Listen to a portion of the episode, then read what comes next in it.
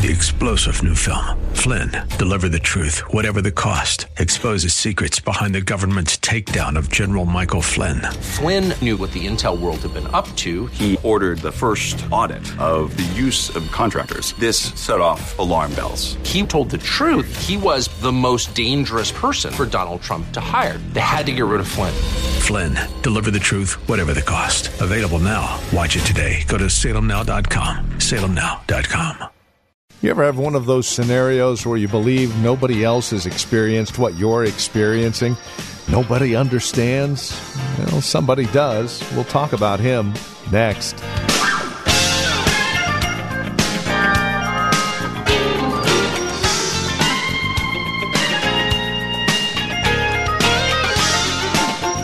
Nobody understands. Nobody gets it. Nobody's gone through what I've gone through. You found yourself uttering those words, believing or thinking those words? Well, somebody has, somebody does understand. It's Jesus. And no one will understand like him. He's got a depth of understanding that defies any of our comprehension about how deep his love and his understanding really goes. And that's what we're looking at here in Hebrews chapter 4, verses 14 through 16. To bring it out to us, here's Pastor Phil Howard with today's broadcast of Truth for Today. Turn, if you will, to Hebrews chapter 4. And I hear Ryan, you guys had a camp meeting with him last week, so glad for that. Come on out to this Wednesday night study. Whether you've signed up or not, we'll let you in. And uh, we'll try to be a little rough on you. Uh, you may not have the syllabus and the book, but uh, surely somebody will share with you. Get a taste of what it is to uh, study this great salvation. Anybody getting anything out of it so far? Yeah, I mean, uh, the riches of it. I just, I love the fact I'm hearing people talk about their great salvation. And we always, well, I'm saved. I don't know what from, and I don't know what all it's about, but I'm saved. Well, it sure helps when you find out what you got in the inheritance. I haven't been there for the reading. I didn't go in for the lawyer to tell me everything, but I, I hear I got an inheritance. We, we want you to find out what you got. And that's all we're doing is uh, undoing the package. Let's look at uh, Hebrews 4. Let me just bring you up what he's saying. And today I'm going to uh, consider no one understands like Jesus. Anybody remember that John Peterson song? Yeah. No one understands like Jesus. He's a friend beyond compare. Meet him at the throne of mercy. He is waiting for you there. No one understands like Jesus. When the days are dark and grim, no one is so near, so dear as Jesus. Cast your every care on him. Well, what he's done in the book, he's been telling us Christ is superior to the prophets, superior to angels, superior to Moses. But as he goes along in the book, he's given two warnings the warnings of chapter 2 do not neglect so great a salvation. Chapter 3, verse 7 through 413, he gives another warning don't hold back in unbelief and forfeit God's rest. God offers a rest to his people, which means he's inviting us to step into his accomplishment. He finished creation and rested. He finished taking care of our sin problem in Christ and has rested. And he's inviting us to come and rest in that finished work of Christ. Now, he's going to pick up in 414 and run through chapter 10, about 15. So, four through, he's going to now begin to describe what it's like to have a high priest up in the heavens who represents us. And he's going to show you it's superior to the old covenant, superior to the Levitical priesthood, superior tabernacle. This is the true one, superior blood, on and on, extolling the great ministry of Christ. We're going to look at three things uh, out of this passage. Christ has become our representative before God. He represents his people before God. You got to get that. That's key point. First thing we'll look at. And then, secondly, Christ sympathizes with us. He sympathizes with those he represents. And then, thirdly, he promises us help. So he represents us, he sympathizes with us, and he promises to help us. Now, let's look at this passage. Since then, we have a great high priest who has passed through the heavens, Jesus, the Son of God, which is a term meaning he is deity. He shares the nature of God. Two exhortations. Let us hold fast our confession. That means keep holding on to the gospel you initially believed. Don't abandon it. You're being persecuted. You're being tempted to go back to Judaism. You're being tempted to give up this faith in Christ as Messiah. Don't go back. Keep holding on to the profession of faith you made in Jesus. Don't go back. Maybe you're being put out of your family. Maybe you're losing your business. It was not easy for them to take a stand for Christ. Just like it's not easy in northern Africa right now, and Syria, and Iran, and Iraq, and the Chinese for years, the underground church movement. It's not been easy in this world for most people to go public and own Christ above ground. They've paid a price for it. Uh, our softness has led to our apostasy. Our softness leads to our uh, worldliness and liberalism. But where faith has cost is the most vibrant kind of Christianity. So he's saying, don't go back. For we do not have a high priest who is unable to sympathize with our weaknesses, but one who, in every respect, has been tempted as we are, yet without sin. Let us then with confidence draw near to the throne of grace, that we may receive mercy and find grace to help in time of need.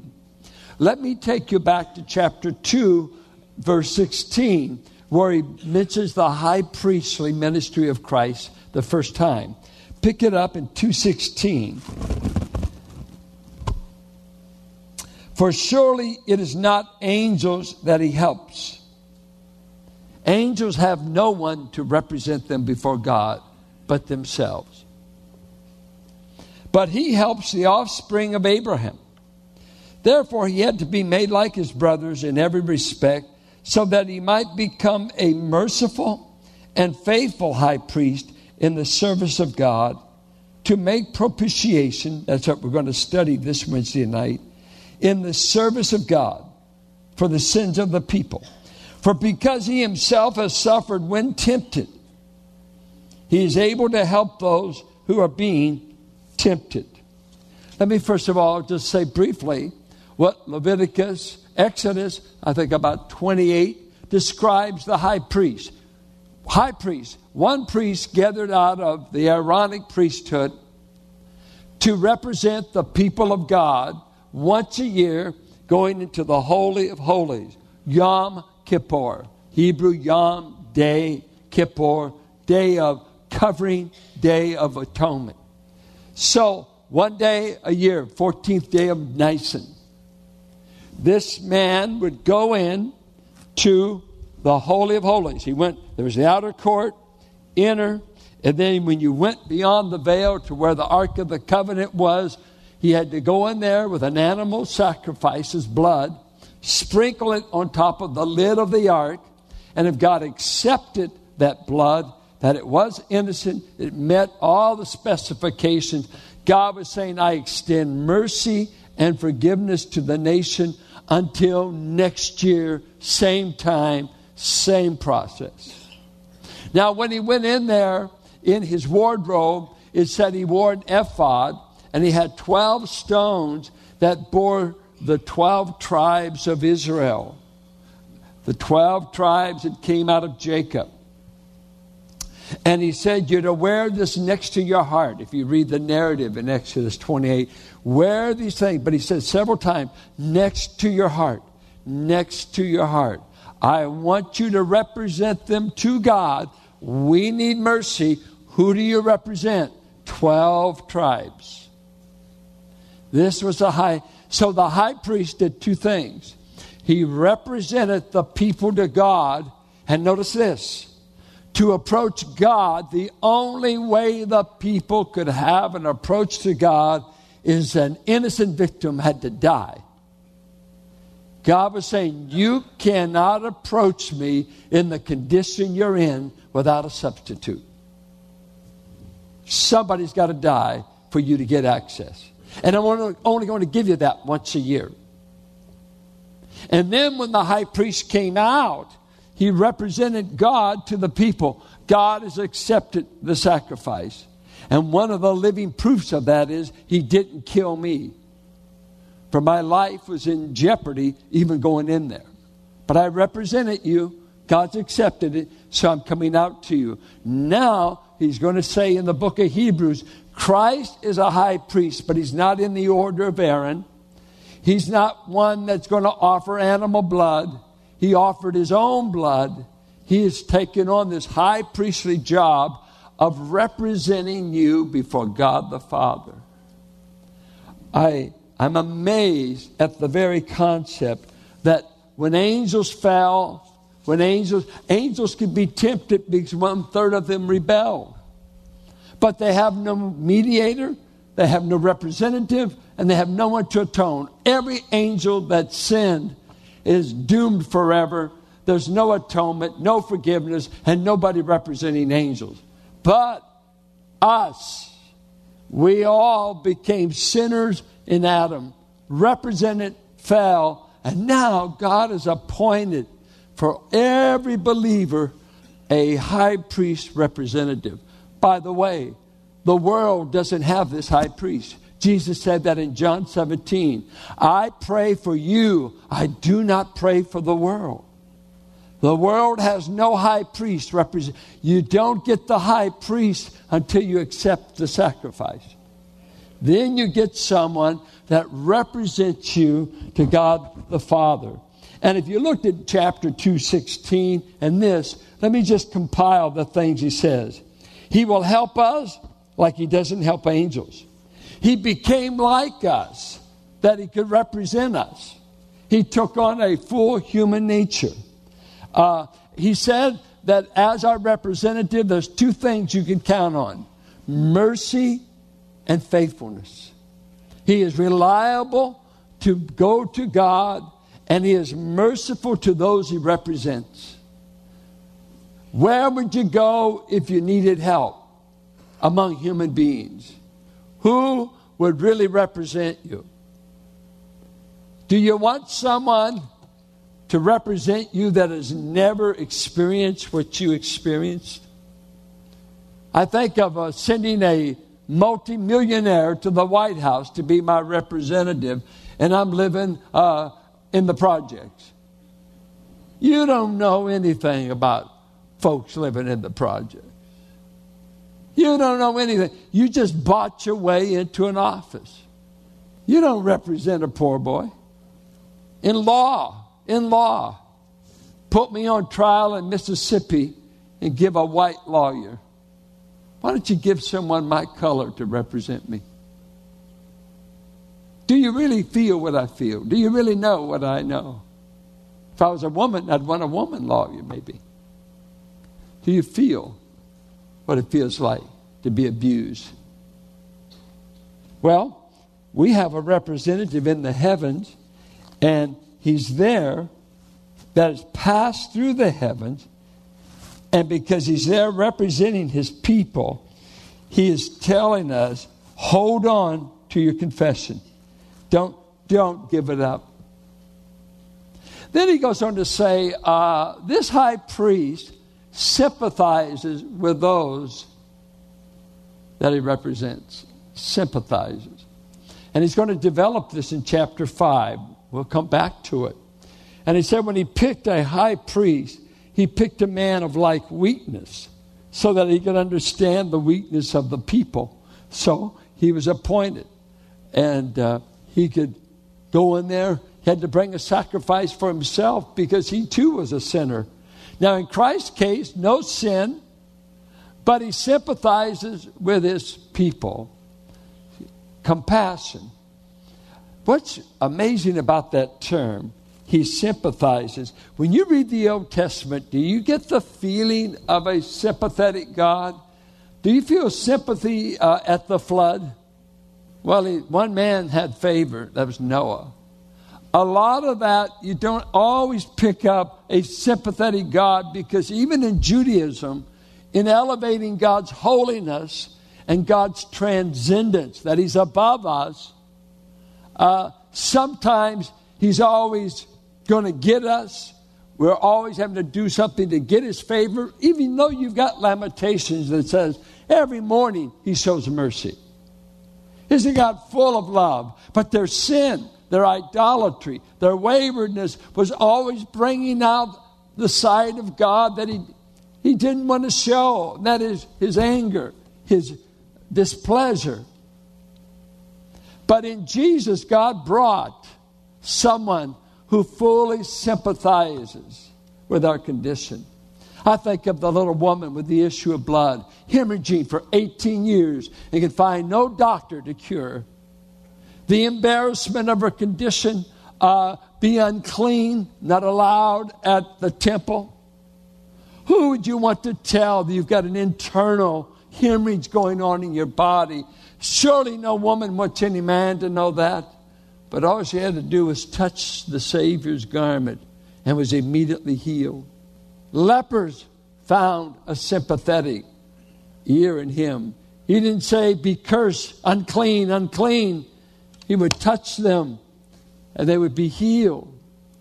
You see, the Greeks, they had no idea of a sympathetic God. None. There was none in Greek philosophy. Uh, let me give you a little rundown. I've shared it before uh, where uh, the Greeks, the ideal God, was known to be uh, apatheia, was the word I want to use. It was the God of the Stoics. And, and we know the phrase Stoicism means a stiff upper lip because they taught that the gods uh, cannot be manipulated by human emotion.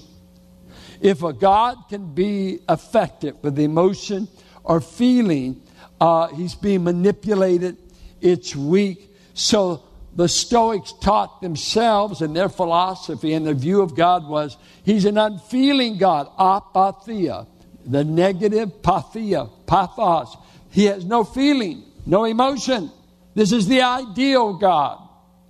He does not feel. And so that's what they propagated. Of course, the Jewish God by this time had become the different God out there. Does he really care? And I love the Exodus story. He comes down to redeem the people.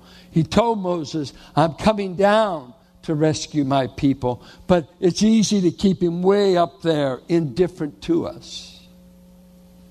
And then you had among the uh, uh, gods of the Greeks Epicureanism, which was eat, drink, be merry, for tomorrow we die. That was the summary. But they had a view of God that said their God was so high up that they said he was actually in between the space, if you can imagine this, the space between earth and heaven, that their God dwelt in there. They called it intermundia intermundia. The spaces in between, that's where their God was. Unreachable, untouchable. He, he can't be bothered by earthly existence. Out of touch, out of contact, cannot possibly feel. And then we come to Jesus. And the writer says, By the way, we have one in the heavens who says, You've never been tempted in any area of life that I have not been tempted a hundred times over. You've never been so poor as I've been. You've never been so hated as I've been hated. By the way, singles, I gave up marriage and I gave up family. I gave up, I had no family hardly. I had a couple of half brothers. I had Mary. Joseph is off the scene quick, but I'm called an illegitimate child by my critics. I'm called the son of the devil. Poverty, hate, rejection, no real estate, no resources, no advantage, hated by the religious community, hated by the political community, not known in my own neighborhood. My own brothers don't believe in me. Uh, you've never had a temptation. You've never had one. But what he had it, but much greater. You see, this is the way you and I are. Let's take a temptation. Uh, let's say that's a one ton temptation. This is one ounce. What we normally do, we cave in on one ounce. There's so much relief when you just go ahead and do it. Isn't there? Well, you know, I'm tempted to lie. Well, what did you do? I lied. It felt wonderful at the moment. I think I escaped. Then, if you're a Christian, the guilt, the remorse. Why do people yield to temptation? I think primarily as a way of escape, whatever the pressure is lust, hate, whatever. Uh, just, I'm tired of holding out. I, I can't hold out. It's seducing, it's appealing, uh, it looks good. I, uh, the devil made me do it. And you do it, it's relief at first. And there's no one in the human family that has not yielded. We've all yielded over and over and over. Have you ever confessed any certain sin more than three times? You would say, I'll be smarter the next time. Because I've paid enough in uh, sorrow, uh, regret before the Lord, the work of the Spirit. I, it grieved me to do it. Well, why do you do it again, dummy? Why again? I'm temptable. I'm weak. I succumb. And the devil doesn't have to use any new tricks on me. The old ones keep working. And you come to Jesus, or can you imagine coming to God? Well, God, you understand. he said, Yeah, I do. You're a rebel. You're disobedient. You're this. You're that. And yet I have a middleman who does not endorse my sin, but said, I'll give you mercy in the midst of your temptation. For I've suffered what you suffered. I've been tempted. I never yielded. But see, when you don't yield to something, it intensifies. Jesus went 40 days without food and water, and then he's tempted where? For food and water.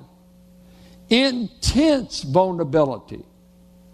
So, in every point of our humanity, every area, I think sexuality, food, obedience to the will of God, relationships, people.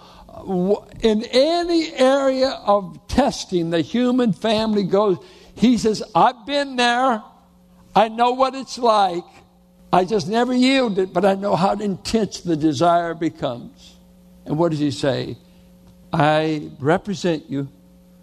I understand thoroughly the human weakness and frailty. Notice what he says there. He, he's able to sympathize with our strengths. And that will conclude our time today here on Truth for Today from Valley Bible Church in Hercules with our teacher and pastor Phil Howard. As we close out our broadcast, we would invite you to join us for worship here at Valley Bible Church, and we would also invite you to stop by our website and take advantage of added resource materials we've made available through this ministry. You see, as we come to you on a daily basis, it's our hope and desire that you grow in Christ, that you find yourself sustained by His grace through the teaching and preaching of His Word. Along those lines, we've created Truth for Today Radio, which is a website that contains a lot of other extracurricular resource materials that you can add to your relationship with Christ as you seek to grow in Him. We also have information about who we are, what we believe, and worship opportunities at Valley Bible Church, where this broadcast originates, here in Hercules. We have directions, we have service times, all of it. It's available at truthfortodayradio.org. If you would like to contact us by phone, you're welcome to do so at 855 833 9864. Again, that's 855 833 9864. As always, you're welcome to write to us. The address is 1511 M Sycamore Avenue, Suite 278, Hercules, California. The zip code is 94547.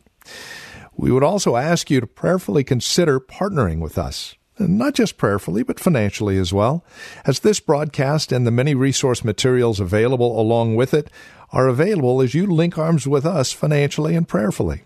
Our goal and desire is to minister to the greater Bay Area, and we can do that more and more as you link arms with us, again, financially and prayerfully. No gift is too small, no gift is too large. And whether it's a one time gift or monthly gift, it's all appreciated, and your prayers even more so. Reach us at truthfortodayradio.org or call 855 833 9864. And then come back and join us next time for another broadcast of Truth for Today with Pastor Phil Howard.